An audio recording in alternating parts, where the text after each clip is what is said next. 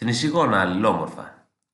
Τα γονίδια αρχίζουν τη λειτουργία τους πολύ σύντομα μετά τη γονιμοποίηση.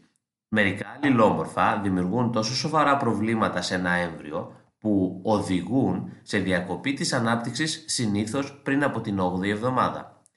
Ένα τέτοιο άτομο δεν επιβιώνει μέχρι τη γέννηση και συνεπώς ο αντίστοιχος φαινότυπος χάνεται. Το αλληλόμορφο που προκαλεί προώρο θάνατο ονομάζεται θνησιγόνο. Τα θνησιγόνα αλληλόμορφα προκαλούν αυτόματες αποβολές, δηλαδή πρόωρο τερματισμό της κοίησης.